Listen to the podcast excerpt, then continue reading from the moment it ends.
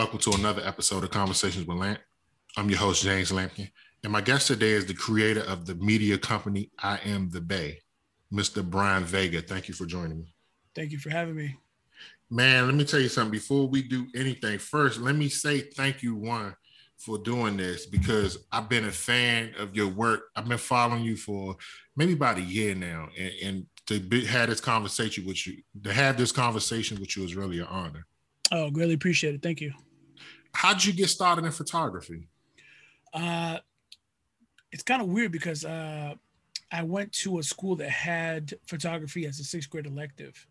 So I actually took it as an elective in school and uh, just flourished from there. Okay. Oh, so you did. So you started in high school. No, I started in middle school. I was lucky to be uh, one of the fortunate ones to to actually have a photography program in uh, sixth grade. So I started in sixth grade. Wow, that, that early, huh? Yeah, that early. Yes. Was it was it something about the camera that intrigued you, or? So when I first started, everything was still film, and we didn't have a high budget for photography equipment. So we were just shooting basically on a. I don't know how old you are, but the old school point and shoots. Oh yeah, I'm so, 41, bro. yep, there you go. So we'd get the point and shoots, and we'd do photos with that, and then our teacher would actually develop them for us when what age did you start getting really confident in your work? Um, in high school, we started actually with black and white film, and in high school, maybe like ninth grade, I knew something was there. Um, I didn't really take it serious because I didn't know.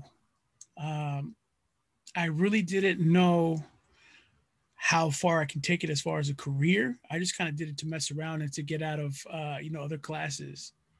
Um, because you know when they give you electives, you're like, all right, let me get the easiest thing. So I kind of already had a feel for the photography, so I just stuck with the photography. What were the, some of the what were some of the earlier things you enjoyed shooting pictures of? Uh man, so I think it's weird as, as you get older, your your subjects change. So come on, being 15, 16, 17 year olds, the first thing you want to shoot is either girls or cars. You know, so that was it. I did I did both, uh, but I, I noticed it was more of a headache. You know, to to to have to deal with models and to book models and then to to to get everything set up in that sense. So I kind of you know started shying away from that. So the reason the reason I became a fan is because you take some excellent MMA photos. How'd Thank you get started you. with that? So the MMA, it, I don't know if you knew, but well, actually, a lot of people don't know that I originally started doing uh, concerts and events. Um, I was very fortunate, young enough. I was very fortunate at a young age. There we go, better phrased, uh, to get myself involved with a lot of the local artists out here in the Bay Area. Um, so once that flourished off, and and people actually saw that I had something there with that realm of photography. Um, I was fortunate enough to travel uh, out to Miami to actually meet some heavy hitters in the in the music industry and do some of their photography work. Um, the thing with that is, when I started, it was still early enough where the digital cameras were expensive and not everybody could afford it. So everyone was contacting me. Now, as time uh, as the time changed, you know, the for the, the cameras became cheaper and then they become affordable and the artist instead of hiring me would be like, "Oh, well, my little homie's gonna shoot it," or "Oh, I got a, a, another partner with the camera that'll do it." And I said, "Cool." Uh, so that that started, and what I noticed from there is I wasn't getting booked as much, but when I was getting booked, you know, these artists already had images that they want me to fix, and unfortunately, you know, I can't fix you know stuff that's not shot right, so I just started turning the work down. Mm. Um, and the thing with that is I, I I got a good clientele base off the stuff that I was still doing where I was still, you know, I still had traction in, in the music industry, but not as much. It wasn't as fun to me as much. Um, so I started dipping into the local MMA scenes here locally. Um, I was fortunate enough to be able to do some to to shoot some local MMA shows, and that caught the attention of a lot of fighters, um, and then just progressed slowly from there. I'm gonna go back because I, I want to discuss something because you're a professional. What's the difference in the, the because this is something for me, and I'm sure a lot of people want to know. You know, every you know, phones have these great great cameras, so people are allowed to take really good pictures. But what's the difference between these great phones and a professional? So it, it's tough because here's the thing that put me off. Uh, I was shooting a concert at uh, the Shoreline Amphitheater here locally, and it's hard getting media passes, right? So luckily, I got a pass through a company that I used to work for, but it was like pulling teeth to get media passes. I don't know why, but it is for some reason. And I noticed that a lot of the photographers or so-called photographers in the pit, maybe I'm to say three out of ten were shooting on on on camera phones, and that mm. just bogged my mind. I'm like, what the hell is going on? It's hard getting these passes. And these people over here with phones, you know, shooting images. Um, so I think the difference is, well, you know what? With talk with technology, everything changes. Right now, you can get some very, very, very good images off phones. So I'm not gonna I'm not gonna hate now on them, but before, I mean, it was crap. It was basically like you're shooting with a potato, you know, compared to a, a nice camera. But uh, times are changing, man, and a lot of people, uh, uh, a lot of people are coming out with some good work on phones. It just the, the, the technology is so advanced now that I mean, you can't really knock it per se. You know, you can't you can't knock someone's hustle. Yeah. Um, but yeah, it's changing. It's definitely changing. Are you were you a fan of MMA before you started shooting the pictures? Oh, of course, yeah. But I thought it was so far out of my reach, you know, because of uh, um, how would I put it? When the MMA scene, when I started really getting involved, as far as as as a fan and as a spectator, these guys were like untouchable. You see them as you know these these giant monsters, well not monsters per se, but like uh, um, almost sort of legendary. You know, out of reach. There you go, better phrased. Out of reach uh, people uh, but once they're in your reach, man, they're just everyday people, uh, you know, who uh, are just like you and I, just in the limelight. Because they're because a fighter's mentality is so different. Um, they train, they're so dedicated to their sport. Does that inspire you to reach even high, even higher heights with what you're doing? Um, yes and no. Yes and no. Uh, the the photography portion around MMA is so it's so weird. It's a so it's so small of a group of people who do it that it's uh that it's I don't know, just a weird feeling. Of course, you always want to elevate yourself and do better, but it's just uh I can't really put a, a, a, a uh, an exact phrase or comment on how it's weird, but it just it's just a weird ball game when it comes to shooting MMA stuff. Um, I guess because of such such raw emotion when when you're dealing with fighters and you know you're, you're dealing with wins and losses and sometimes you know these guys get hurt and this stuff's real i mean it's not it's not you know fake fake contact. You know these these people actually break limbs that they they get hurt and uh, you know eventually sometimes they get knocked out and you build a bond with these guys and it's hard to see sometimes.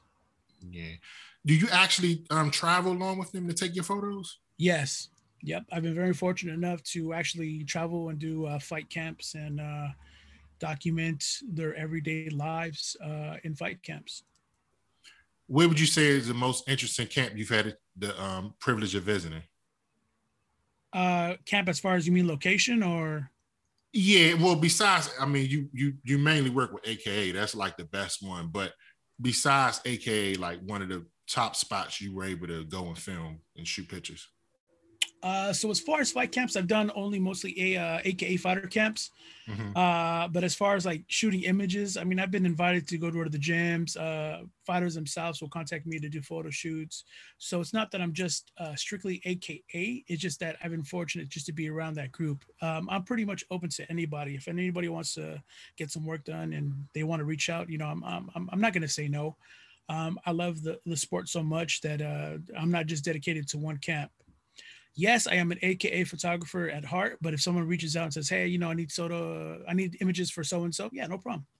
Um, there's only a handful of people that I probably wouldn't do it for, and that's just on personal relationships that I've um, either gone sour over time or just that uh, have never flourished that I'll say no to. But besides that, I'm game. Do you remember the first photo that you shot and you was like, wow, this is an amazing work. This is amazing work that I'm putting out? Uh, as far as MMA or just in general? In general. Oh man. No, you know what? I can't pinpoint I can't pinpoint one that, that that really sticks out. I mean, there's there's there's a few over time that you're like, man, okay, uh, that that got some good views and uh, some uh, great reviews that you know that stick out, but nothing like on the first one. I really can't pinpoint just one exactly. Okay, which one would you say sticks out? It doesn't have to be a favorite, but which one just sticks out off the brain? Uh, I was fortunate enough to shoot some of Khabib Nurmagomedov. Uh, one of them sold for his book cover. That one was pretty good. Um, there's one in New York with DC where we're on the bus and we just happen to be passing by Times Square and there's an American flag behind him and it's kind of silhouetted. So he's silhouetted and the American flag, you see red, white, and blue that's coming through the tour bus. That one's good. Um, and then there's a couple images of him when he does his pre walkout uh, where he's just concentrating. It's backstage, so you're under the bleacher area, and he's kind of like taking a moment to himself with his eyes closed, kind of breathing in, and you see the arena in the distance. I like doing those. Those are like the ones that really stick out to me. Do you the the um capturing the moment because that's so important? Like, is it a, is it a timing thing? Is it just shooting so many shots? How do you capture those moments so perfectly? Um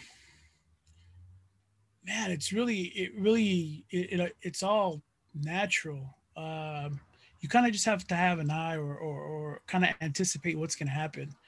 Um, luckily for me that I've been around these fighters so long that I kind of know exactly what they're going to do, like the routines and, and when the shot's coming. Uh, so I always prep myself uh, in advance because I already know it's coming. That you know you you you're, you're so in tune with the other person from being around with them, for from being around them so long that it just comes natural now you you mentioned before we started recording you mentioned that you do a lot of photography but you're also looking to grow your media company what are some of the things we can expect from you next um so of course i have a youtube channel and i was blessed enough to to be around you know these mma fighters that i was able to capture their daily lives um, so that's something that I still got going on. Eventually, I want to move into bigger things, of course, maybe you know movies, uh, commercials, um, something in that realm. I want to transition because you you said you're a big MMA fan, and so am I. What do you what do you think about Khabib? Do you think he's done? Oh, I knew he was done. I knew he was done. Uh, the good thing, I, I knew maybe about a year or two in advance. Uh, just from talking to him, he's like, brother, one or two more, and that's it. And I always thought, you know, okay, yeah, yeah, yeah, sure, sure, sure. But yeah, he knew that was the plan overall. But I think what really sealed the deal was his father passing, and then uh, you know making promises to family members. And Khabib is a man of his word. If he says he's going to do something, he's going to do something, and I don't see him coming back from that. So you think he's he's done? Yeah, yeah, definitely. Would would um would fight excites you the most coming out of AKA? Uh, it's it's kind of hard right now to really say because unfortunately, you know, due to the COVID and the and the and the standards that's uh, going on in California, a lot of the gyms are still shut down, including AKA. So ah. I really can't say because these guys really don't have spaces to train. A lot of these guys the last year have been training at home, uh, you know, with uh, one or two sparring partners, even family members or or dummies, just something to keep themselves moving. So there's really nothing in the books for him. Um, this past weekend, I was excited for the Moggly Benitez fight. He's a, a, Mexican fighter out of AKA. He was on one of the TUF shows, Latin America, I believe. Okay. Um, his fight was called off, you know. So the, you know, it's it's hard right now. Um, not everyone has the the luxury of running full camps, you know, to to 100% capacity, and that's what I that's what I really think um, hinders these guys from performing at you know the top level what do you miss most about being in the gym on a day day to day basis? Miss your the the, uh, the constant uh, back and forth. You know, just the, the, little quick jabs at one another, and you know, just being around with everybody, the camaraderie, and uh, just just the whole vibe. Everyone was so chill and so cool to talk to that. Uh, you know, everyone liked one another. There was no animosity at the gym, which is very rare because a lot of gyms have a lot of problems. But AK was one of the ones that you just walk in there, man, and everything goes away you can be sparring one minute and the next minute you guys are you know sitting down on the mat talking bsing you know planning out the weekend together just to hang out or you know get some some other uh, uh training time in together you're literally surrounded right you're literally surrounded by some of the best fighters in the world. Do you actually train yourself? Yeah, yeah. Uh, so I did a little Muay Thai when I was younger, and I never really uh, got it to take off like I did because you know I had uh, kids young, and I and I had to kind of sacrifice that for taking care of them. But later on in life, I was able to you know do a little bit of martial arts. Uh, right now, I'm currently doing Brazilian Jiu Jitsu with uh, Ron Kessler and Leandro Vieira. Um, and and that's what I'm doing right now. Uh, DC and I, man, he's a great guy. He lets me go over his house and he'll give me pointers and we'll spar a little bit and uh, you know just move around to keep ourselves active and uh, fit. Would you ever consider getting in the cage for a fight? Ah, man, I'm past that. I'm, I'm too old. no. I, it's got to be fun though, just being around like just world champions and just all time. I mean, you talk, you mentioned DC, Khabib. I mean, these these men will pretty much be on the Mount Rushmore when it comes to MMA. Yeah, there's a lot of guys, man. There's a lot of guys at AKA that uh that aren't really known, but man, these guys are so talented, and it, and it uh, man, they're they're just killers. It's crazy. Is there a destination um, that you've yet to travel to for work that you're looking forward to going to? Uh, of course, I want to go over to the Middle East. I was supposed to go over to Dagestan, you know, two or three times, and just for unforeseen reasons, unforeseen reasons, um, the trips have been canceled. You know, COVID, COVID, you know, was number one. Um, um, also over to the Middle East, as far as Dubai area, that's still up in the works. I was supposed to go to Africa uh, with the MMA coalition, um, so that that has yet to flourish, but hopefully soon. I'm gonna end it because with this question, because again, we both big MMA fans. What fight are you looking forward to seeing the most? In the near future? Um, uh, yeah, near future, or, or, just whenever, whenever. Man, of course, everyone wants to see the the Conor McGregor, Dustin Poirier, uh, and just to finally put a nail in the coffin. Let's see who's the best. Uh, I think Poirier's going to pull it out. I don't see Conor uh, coming back. I think uh, he's been exposed um, fighting style wise, and I don't think uh, I don't think he'll take it. So I think Poirier will take it, and that's the one I got my eye on right now. That's tough, man. I I know one of my buddies. He go listen to this, and he always get on me because I'm such a huge Conor fan, and I just knew Conor was going to beat Poirier. When Poirier beat him, the way he beat him, man, I don't I don't know if I don't I don't know if Conor can can win that third match, man. I, I got my doubts. So you, you got to understand though too, the game evolves so quickly, right? That that these up and comers, you know, they're they're starting to train at five, six years old. That there's there's no way. Eventually, you're gonna phase yourself out, right?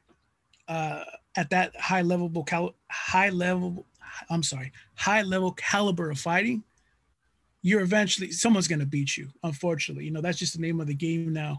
Um, and right now it's Poirier. I think Conor. Don't get me wrong, Conor's still a you know top five guy, but is he that guy to to take gold again? Maybe not. Yeah. Do Do you think the money is it the issue? No, no, definitely not. Money's not an issue for that guy. That guy's so filthy rich right now. No, no, no, no, no. That's what I'm saying. Like because he he has so much, you think it's taken away from his hunger? Uh, it, uh maybe a little bit, but that that that that spirit of uh, being competitive and that fighter's competitive is always going to be there for him. And I think that's what really drives him. Because if not, he could have walked away like Floyd Mayweather. He could have been done and be like, hey, I got my money, you know, and that's all that matters now. But just wanting to compete and want to be the number one, I think that still drives him a bit. But like I said, the game changes so much uh, that I think he can't compete at that number one spot anymore. Yeah, that man, them them, them calf kicks just uh it, it, it just and, and that was Poirier's game plan from the start. That was that was his code to crack, you know. But like you, you saw in the fight, Poirier took his hits. Uh, does he have the power in him? Yeah, of course, but I don't know.